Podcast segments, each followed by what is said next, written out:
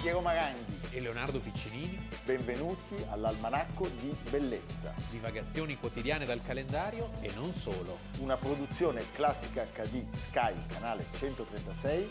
in collaborazione con Intesa San Paolo. Almanacco di Bellezza, 20 dicembre, Piero Maranghi Leonardo Piccinini, e Carlo. Majorana. Cioè, allora, il pubblico deve comprendere come si fa. Voi vedete che la gallina è bella illuminata. È illuminatissima oggi. Perché è proprio anche in pole position. Noi abbiamo qua il medico archeologo. Sì, archeologia etrusca. etrusca, Carlo Majorana, che è un nostro fedele telespettatore, seguendo i nostri appelli, dando seguito ai nostri appelli ormai disperati, ci ha, Ci ha messo portato il cuore. due forme di Lodigiano La sono presa qua. e, e due bottiglie di millesimato il vino lombardo. Di dove? Di San Colombano all'Ambra. Eh, posto mitico. Grande. E- e- Ed è venuto in ufficio a portarci questa cosa, quindi noi vi mostriamo come si deve fare. Cioè noi siamo di una felicità pazzesca, andremo a vedere insieme a lui Il museo, che è il museo etrusco, della Fondazione Rovati. qui a Milano, in Corso Venezia. e quindi andate anche voi. Noi vi diremo quando faremo la visita con lui. Perfetto. Quindi chiunque volesse venire quel giorno, pagando il biglietto, può venire, come faremo noi peraltro, può venire a fare la visita guidata da Carlo Majorana al Museo Etrusco di Milano dei Rovati. È l'occasione per incontrare anche Piero se qualcuno vuole insultarlo, vuole dirgli, non so, sei veramente... A lui invece date delle carezze, gli regalate anche dei marenghi, non lo so, qualcosa, monete Anche- non d'oro. dei maranghi, No, eh. dei marenghi, eh, dei Dei marenghi. marenghi. Perché No, sono molto sensibile alla... Molto. Lui sì, sì. All'argent. Lui è, è anche- sai che è anche molto ricco. Eh, eh, ma mi sembrava di averlo capito. So che l'hanno chiamato i salesiani chiedendo... Perché i salesiani? se- eh sì, perché sai i tre misteri della fede sono cosa pensano i gesuiti, quanti sono gli ordini femminili e quanti soldi hanno i salesiani. Eh. allora noi ci congediamo con un contributo che è un omaggio, diciamo, a uno dei momenti più alti della storia del cinema italiano legato al mondo etrusco. Viva Carlo Majorana che rende questa stanza un po' una stanza di via Panisperna. eh. Viva Io, il s- Manacco di Bellezza. io sono Fermi e, e lui è Pontecorvo. Va bene, Eh. ci vediamo fra poco. Evviva!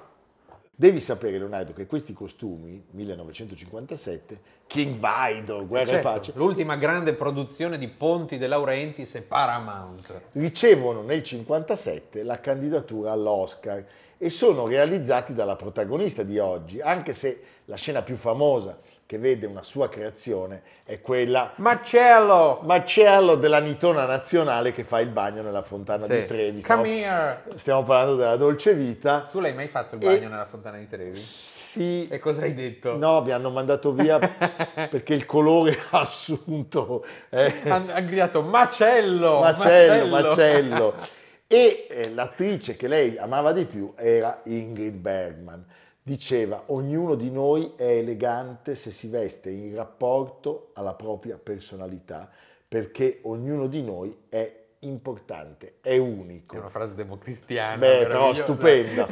Fernanda Miracca Gattinoni. Gattinoni, che nasce non a Ponna, Ah, no? ma a Cocchio Trevisago, E il Varese, il Varese. Varese, non è Comasco, il 20 dicembre del 1906, oggi, e che diventa, insieme alle sorelle Eh. Fontana, a Iole Veneziani, a Bichi, a Germana Marucelli e alla mitica Gigliola Curiel, una delle pioniere dello stile italiano.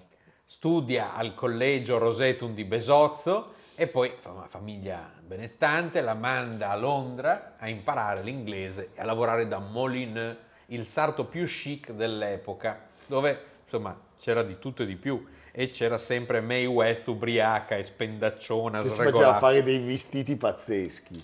Lei disapprova, del resto ha già guardato dal buco della serratura le prove di una giovanissima Elisabetta II e della sorella Margaret e prende al balzo l'offerta che arriva da Parigi, cioè l'ambiente londinese non le piace. No, Parigi, Coco Chanel. Coco Chanel e però trovava insopportabile quella donna, insomma, un po'... Posso dirlo io? Eh. La zitella tabagista. Ecco, E poi dice... Un po' volgarotta. Che era anche. volgarotta. Però straordinaria icona, non Ma è Ah, un buttiamo genio, giù dai, Coco Coco Chanel. Chanel è un insomma, genio. dai. Lei le dà il ben servito e torna in Italia, a Milano e poi a Roma, come mademoiselle della mitica Madame Anna, inflessibile regina Della famosa Sartoria Ventura. Ventura. E nel 46 però si mette in proprio, apre in Piazza del Popolo un piccolo atelier. Giusto. Eh? Vicino a Rosati. Rosati. Arriva un matrimonio lampo, il tempo di concepire e dare alla luce Raniero, per poi essere abbandonata dal marito che scappa, pensate, con una delle sue modelle. Quindi dopo questo incidente, diciamo, si butta nel lavoro, arrivano delle clienti veramente importanti, Clara Calamai, la prima, un famoso tailleur verde, Anna Magnani, che solo voleva chiffon neri, abiti di chiffon. Pensa che una volta la Magnani si dimenticò la Miss da sera per una serata di Capodanno, si piazzò sotto casa di Fernanda e le urlò Fernanda, me manni giù il vestito!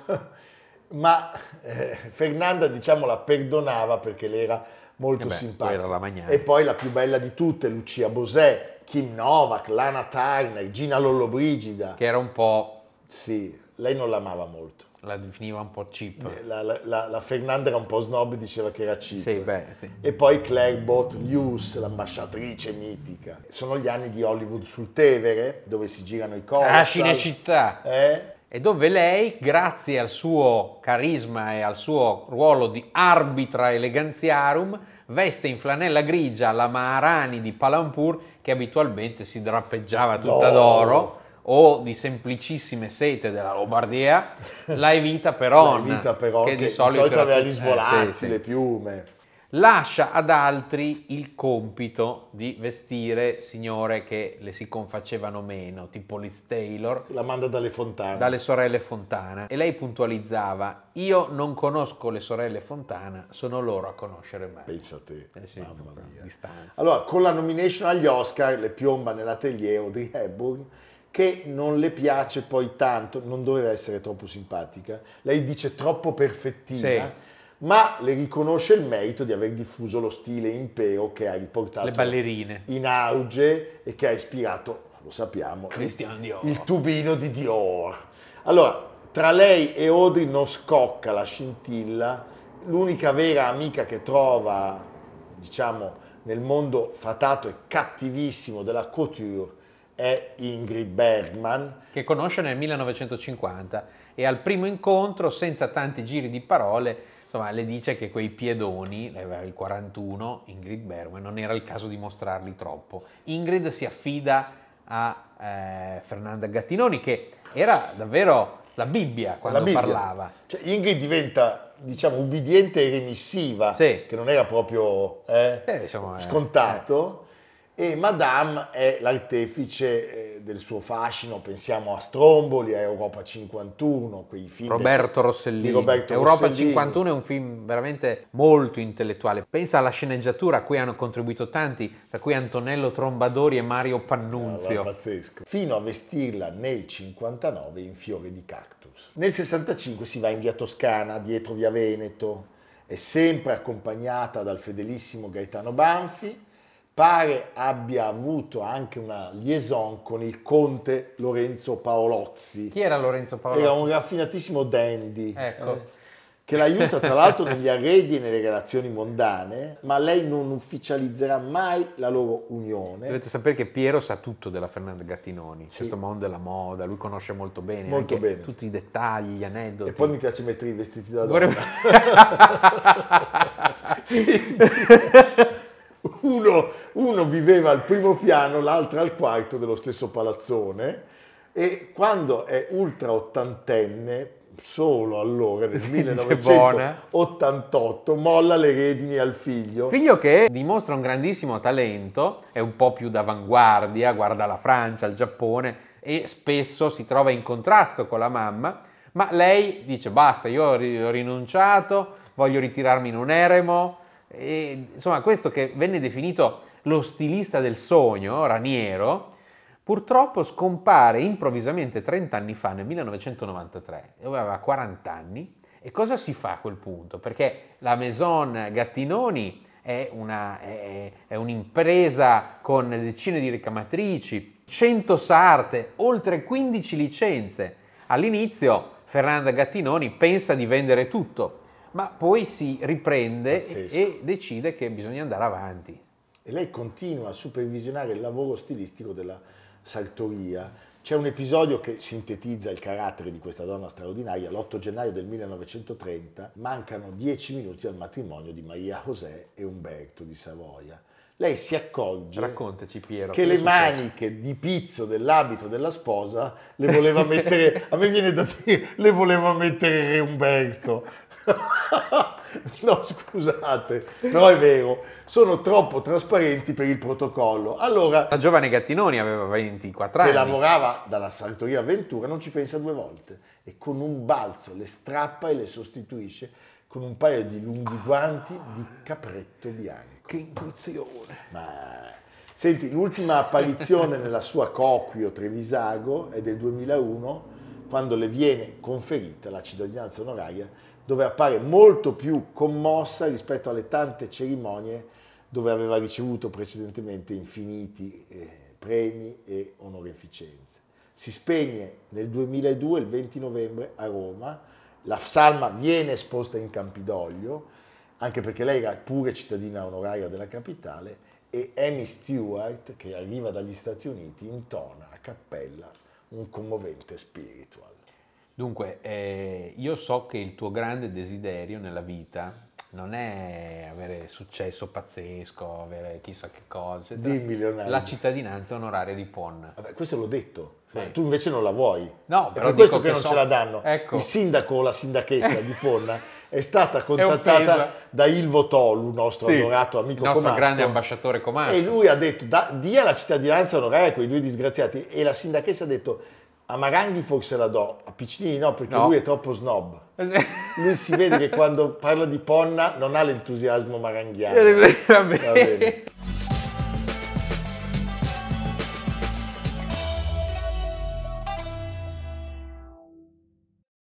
Fantastico. Na, na, na, na, na, na, na. Ta-da! Il 20 dicembre 1921 nasce il regista americano George Roy Hill Dove nasce? a Minneapolis, Eh? Esatto. Nel- Nel Kentucky, no, No, nel nel Minnesota. Minnesota. Allora, è il figlio di una famiglia benestante, si occupano di editoria, possiedono infatti il Minneapolis Tribune, che è uno storico ed importante quotidiano Io lo leggo eh. tutti i giorni. che lui legge ancora oggi. Oggi. eh.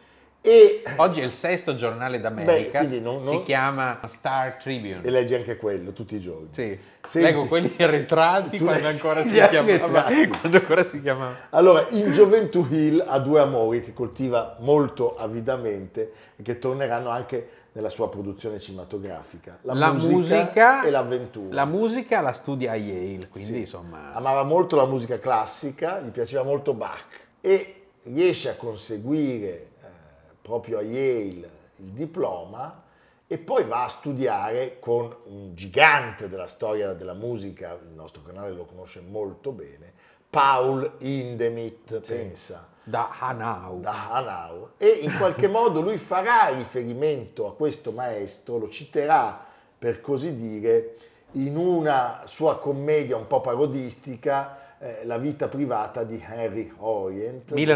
1964 con Peter straordinario Sellers. Peter Sellers e Angela Lansbury. anche. Certo. Sì. Peter Sellers interpreta un pianista di successo. Durante la sua esecuzione, gli spettatori, non capendo la musica così cerebrale, si addormentano, si abbassano l'apparecchio acustico e alcuni elementi dell'orchestra. Giocano a dama. Giocano a dama. eh.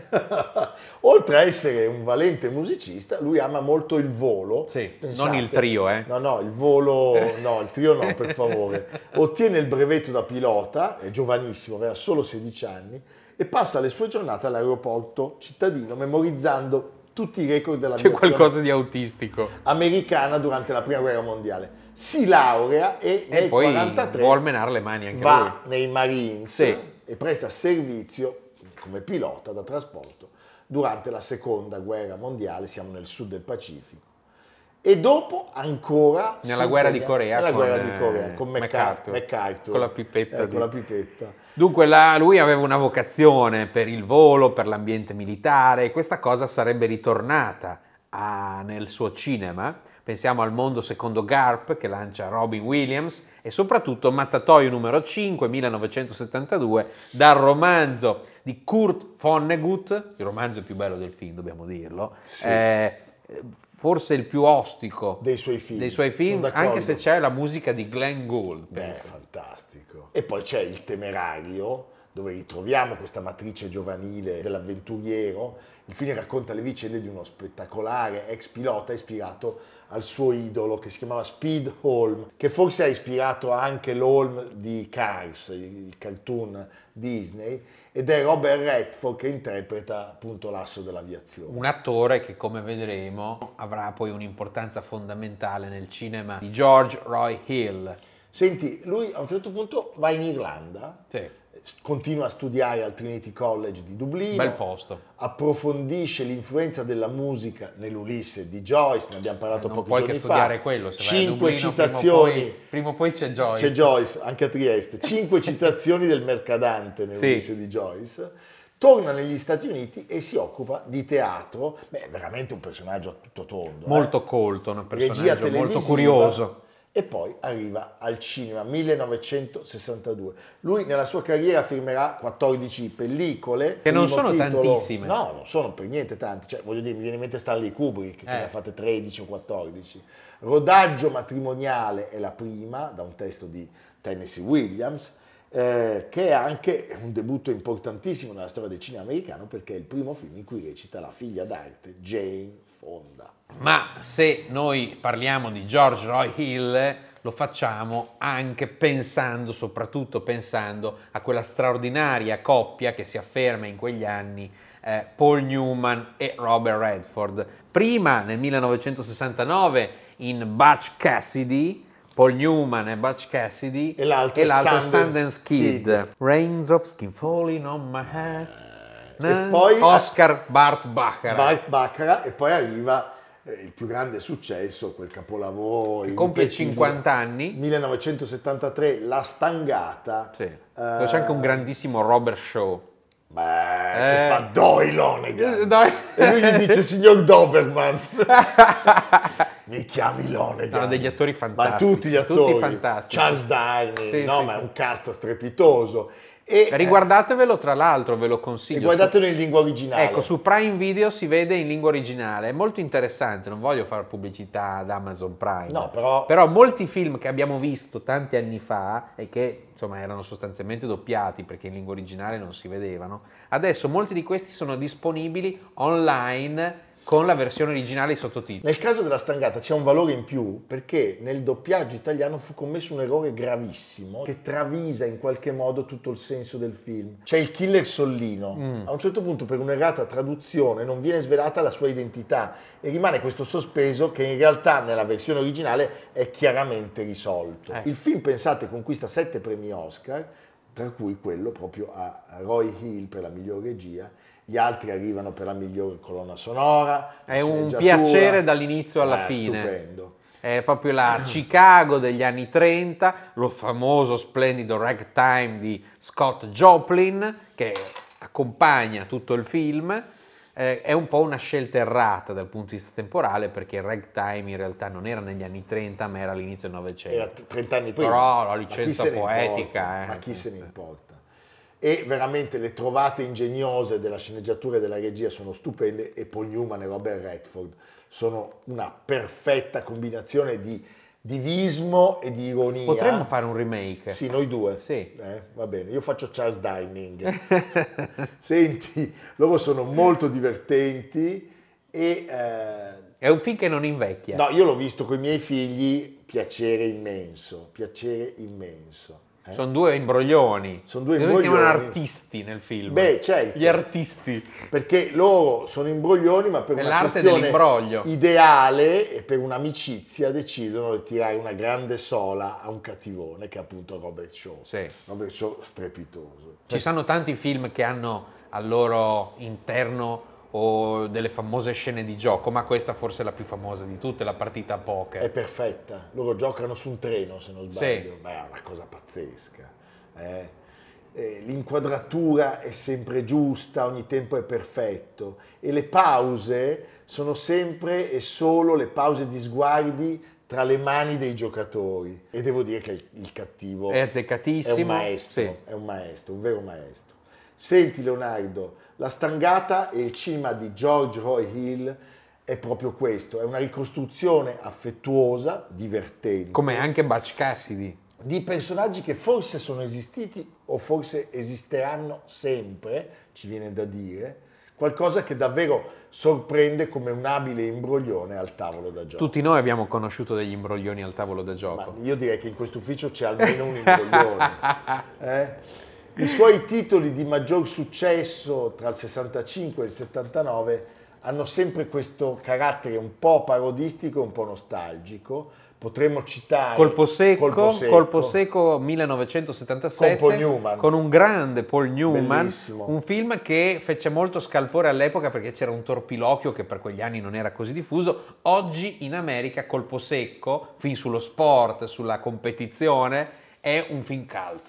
E lui a un certo punto si interrompe. Nell'88 decide di non eh, dirigere più e comincia a diventare un insegnante a Yale. Questo grande regista si spegne a New York a 81 anni nel 2002 a causa di un doloroso morbo di Parkinson che lo aveva colpito da tempo. Alle nostre spalle l'uovo È acceso. ancora acceso perché- Grazie a Carlo perché Majorana. oggi è giorno di festa, Oggi, giorno oggi di si festa. mangia. Vino, formaggi e Museo Etrusco stasera alle 17.30 e quindi la felicità, il libro è qua, compratelo e il nostro Leonardo Parma, Parma Teatro al Parco. Fino alla fine de- di questo mese, fino alla fine di dicembre, una mostra molto interessante sui 30 anni dall'uscita di Little Buddha. Piccolo, No, Buddha. Piccolo Buddha. Bernardo Bertolucci con Keanu Reeves, Siddhartha, la fotografia di Vittorio Storaro. È una mostra con le foto di scena e di backstage di questo straordinario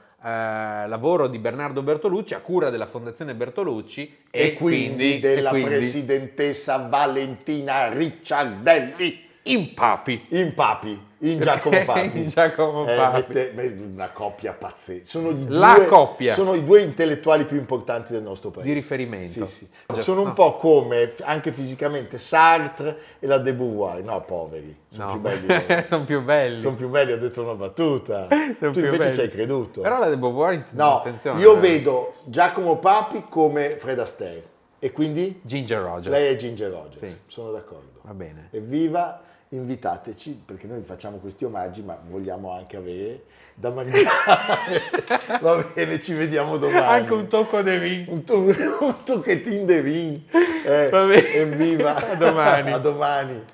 Almanacco di bellezza A cura di Piero Maranghi e Leonardo Piccinini. con Lucia Simioni, Stefano Puppini, Jacopo Ghilardotti, Paolo Faroni, Riccardo Cassani, Nicolò Cazzola e Samantha Chiodini. realizzato da Amerigo Daveri, Valentino Puppini, Luigi Consolandi. Stefania Margheritti, Alessandro Puppini. Una produzione classica HD, Sky Canale 136. In collaborazione con Intesa San Paolo.